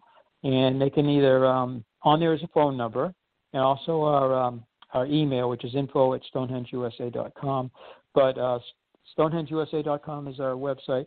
And on that, you can actually look at our 12-minute video that's in our theater. Our visitor center is closed, but we're still open right now. We're doing everything outdoors.